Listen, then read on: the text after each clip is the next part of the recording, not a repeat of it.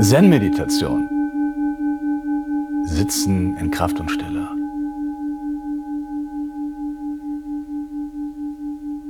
Heute wollen wir uns mit äußerer Unruhe beschäftigen. Das letzte Mal habe ich über innere Unruhe was gesagt. Innere Unruhe und äußere Unruhe sind im Außen betrachtet, wirken sie sehr, sehr gleich und ähnlich. Es fühlt sich auch sehr ähnlich an, aber die Quelle, die Ursache sind unterschiedlich. Und die innere Unruhe ist eher ein zu viel an Energie, haben wir besprochen. Wir haben gesagt, Hara-Meditation, die diese Energie einfängt und uns zur Verfügung stellt, ist ein Weg. Und innere Unruhe hat häufig auch seine Quelle, seinen Ursprung in alten Programmen und Glaubenssätzen. Äußere Unruhe heißt äußere Unruhe, weil sie mit äußeren Dingen zu tun hat. In erster Linie im Zusammenhang mit Wirken, mit Arbeiten, mit Gestalten, in der Welt sein und damit auch mit Verstrickung. Das heißt, äußere Unruhe kann auch jemanden befallen, der von Natur aus in einer inneren Ruhe ist. Also jeder kann irgendwann in eine äußere Unruhe gebracht werden, auch ich. Das kommt nur auf die Menge der Dinge an. Wichtig ist, dass äußere Unruhe nicht von alleine entsteht, wenn wir irgendwo im Urlaub sind, wenn wir meditieren, wenn wir merken, wir sind in unserer Mitte, dann sind wir in unserer Mitte, sondern es müssen jetzt Dinge von außen hinzukommen. Und das sind jetzt nicht Sachen so wie irgendwas überrascht uns plötzlich, sondern sie wachsen quasi aus unserer Geschichte heraus, dass wir sagen, okay, ich möchte diesen und den Beruf ergreifen, dann lernen wir jemanden kennen, wir wollen eine Familie gründen, dann auf einmal steht ein Haus an, auf einmal stehen Schulden an, man muss so und so viel Geld verdienen. Der Beruf, der vorher Spaß gemacht hat, wird auf einmal zu Druck und so weiter.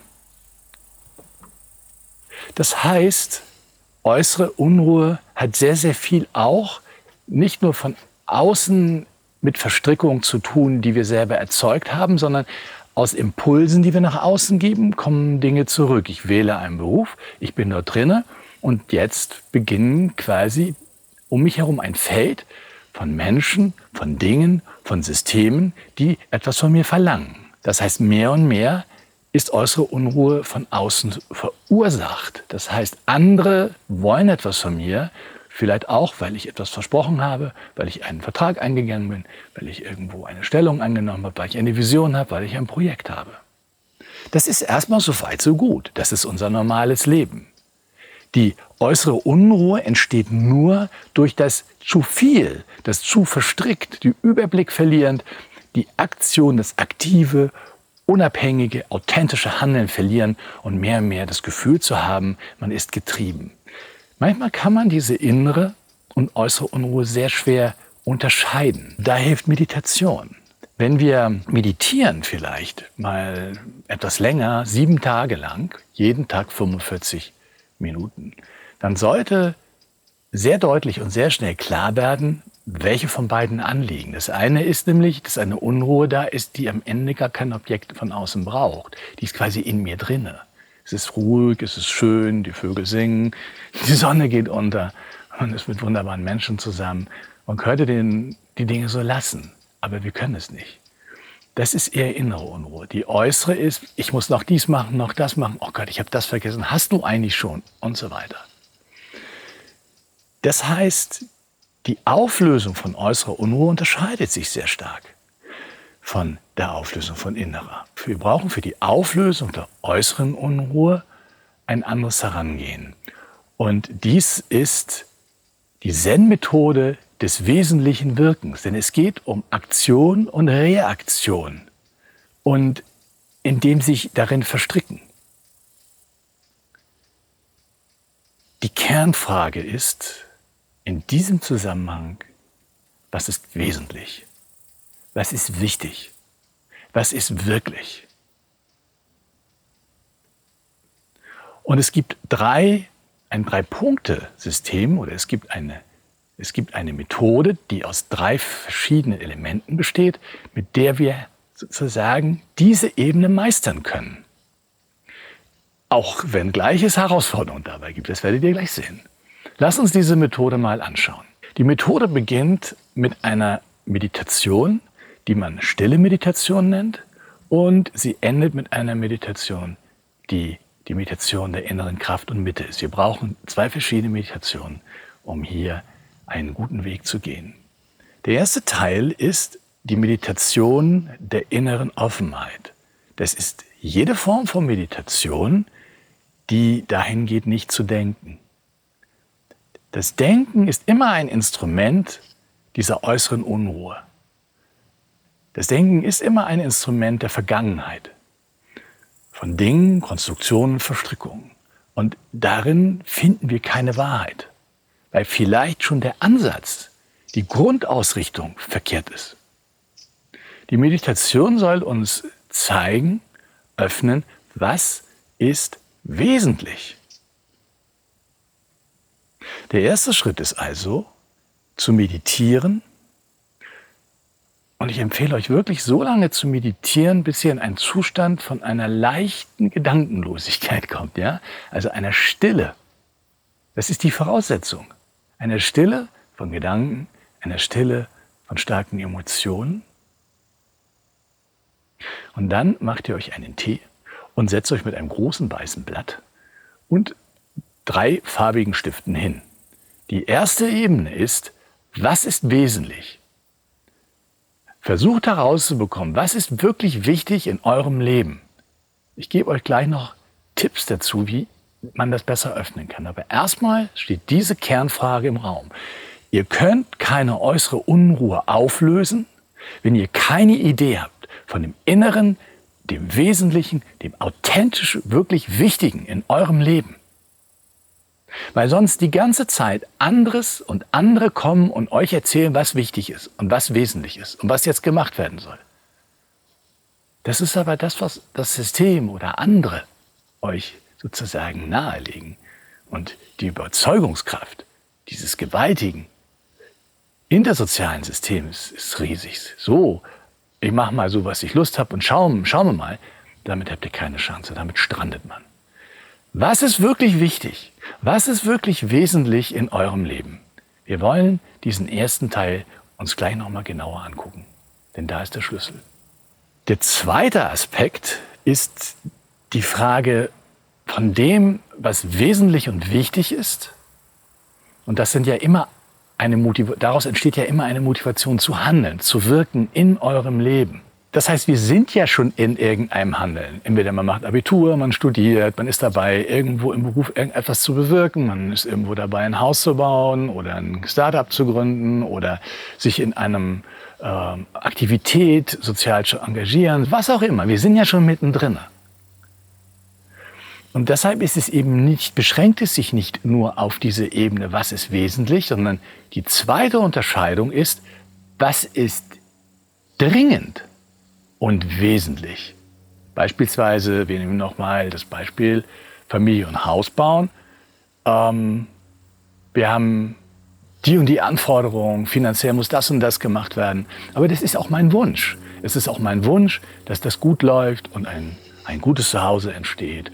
Oder es ist wichtig, wir haben jetzt äh, irgendwo eine Veranstaltung und der ist in drei Tagen und ich habe mich noch nicht vorbereitet. Wir sind ja nicht an einem Punkt, wo wir auf einem weißen Papier schreiben, was ist unsere Vision, sondern wir sind ja schon eingebunden in eine Welt. Wir sind vielleicht schon auf einem Weg. Und jetzt stellen wir fest, wir sind nicht auf dem wesentlichen Weg. Das ist jetzt nicht total das, was ich will. Oder ja, wir sind dort, aber es könnte sich was verändern. Daraus entsteht wieder Handeln.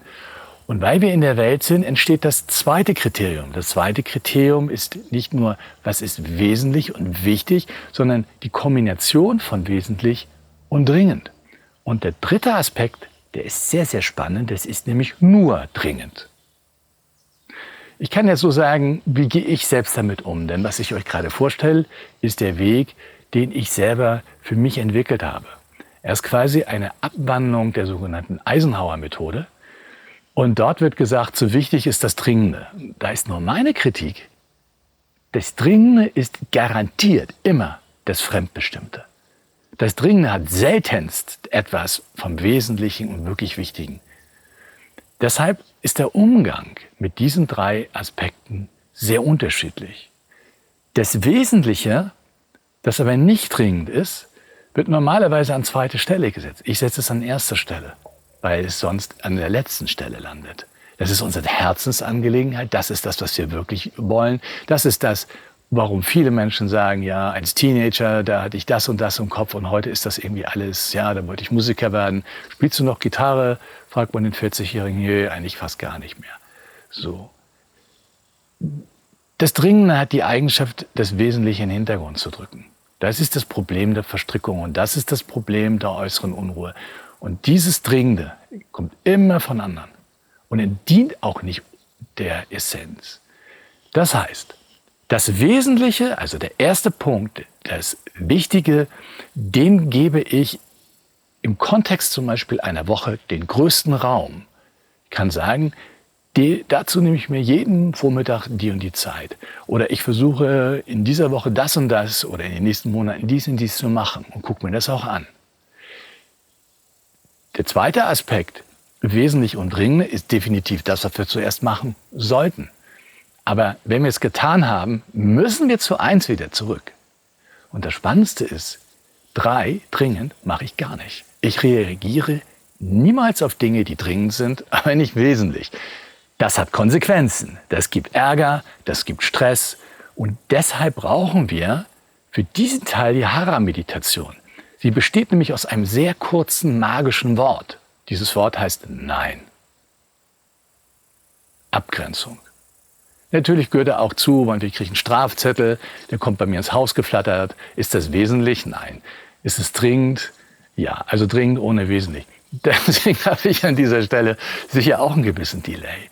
Aber wenn ich die Wahl habe zwischen, ich muss jetzt 50 solcher Sachen machen, irgendjemand will eine Umfrage, jetzt kommt dies oder das und der kommt, oder zu meditieren, weil das ist mein wesentlicher Weg, und daraus ein Wesen zu dienen, dann ist für mich total klar, was ich tue.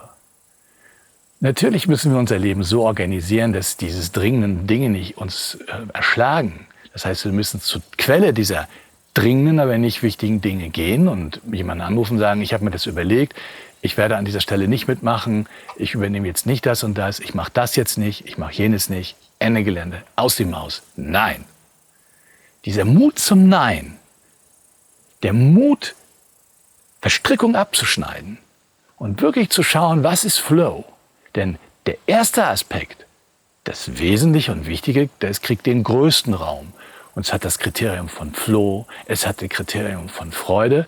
Und wir werden uns, wie ich schon versprochen habe, die Kriterien für diesen ersten Aspekt noch mal genauer angucken. Da sind nämlich noch ein paar Überraschungen drin. Zweitens, kleinerer Raum, aber dafür sofort. Und drittens dringend, tschüss. Ja, Ablage rund. wir brauchen also zwei Meditationen. Zur Abgrenzung brauchen wir eine Meditation, die uns erdet, die uns Kraft gibt. Denn der Grund dafür, dass wir uns nicht abgrenzen, ist ein Gefallen wollen, Ängste, naja, und das, was man uns gezeigt sagt hat, so, du musst irgendwie da dich in das System integrieren. Was denken die Nachbarn? Und für den ersten und zweiten Aspekt brauchen wir eine Meditation der Offenheit, was nichts weiter ist als ein Zustand von Nichtdenken, ein Zustand, wo die Emotionen genauso wichtig sind wie der Wind, der jetzt durch die Bäume geht.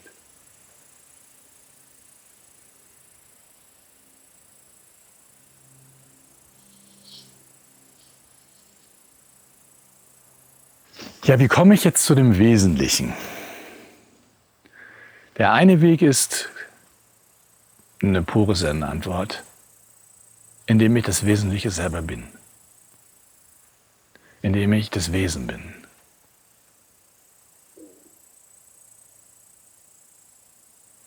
Eine kleine Hilfe leistet der Buddhismus, indem er sagt, ja, es gibt zwei Kriterien, aus denen es sehr leicht dieses Wesentliche für sich zu entwickeln. Das erste Kriterium ist, möge ich vollkommen glücklich sein und in Frieden leben. Und das zweite Kriterium ist, mögen alle Wesen glücklich sein und in Frieden leben. Wenn wir in diesem Konsens sind, dann ist unser ganzes Leben ein Flow. Dann haben wir eine Orientierung. Und aus dieser Orientierung können wir jetzt uns immer wieder neu hinsetzen, durch Meditation schauen, was bedeutet das für mich? Was ist für mich dieser Weg, glücklich zu sein? Was ist für mich Frieden? Und wie kann das dann im Kontext mit Frieden für alle Wesen? Alle Wesen heißt nicht nur Menschen, sondern auch die Tiere, die Wälder, ja, diese ganze Welt. Und aus diesem Kontext schauen wir, was kann ich am besten? Oder was gibt es, was nur ich kann? Oder was kann ich am besten tun? Und zu schauen daraus, wie kann ich damit anderen helfen? So einfach ist das. Was kann ich am besten? Das entwickeln und daraus anderen helfen. Vielleicht kann ich am allerbesten wunderbare Kuchen backen. Und am Ende entsteht ein kleines Café. Oder ich möchte gerne heilen und werde Arzt. Und so weiter. Es macht Freude, dort hineinzugehen und zu schauen, was für eine Vision, was für ein Ziel kann sich daraus für uns öffnen. Und dann brauchen wir nur noch die grenzsetzende Kraft des Hara. Die Hara-Meditation, dazu findet ihr viele Videos, die uns in unserer Mitte die Kraft und Energie gibt, uns abzugrenzen und unseren Weg zu gehen. Denn ein Weg ist nicht die gesamte Fläche, Norden, Süden, Osten, Westen, in alle Richtungen gleichzeitig, sondern ein Weg hat links eine Grenze und hat rechts eine Grenze. Dieses Grenzsetzende macht unseren Weg aus. Und dadurch entsteht Stück für Stück, je nachdem, wie weit wir schon verstrickt sind, ein Weg.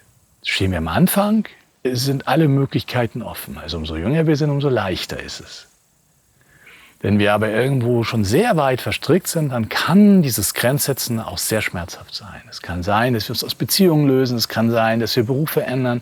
Es kann sein, dass wir uns ändern und versuchen zumindest zu erkennen, ich trinke zu viel Alkohol oder ich mache zu wenig Sport oder ich merke, ich bin irgendwo in Disharmonie und dann in die Tiefe zu gehen. Mit Hilfe von Meditation diese Dinge, diese unheilsamen Dinge aufzulösen und mir vielleicht auch selber Grenzen zu setzen, damit die Kraft des Wesentlichen, die Vision, unser Ziel, wie von alleine wunderbar sich vor uns öffnet.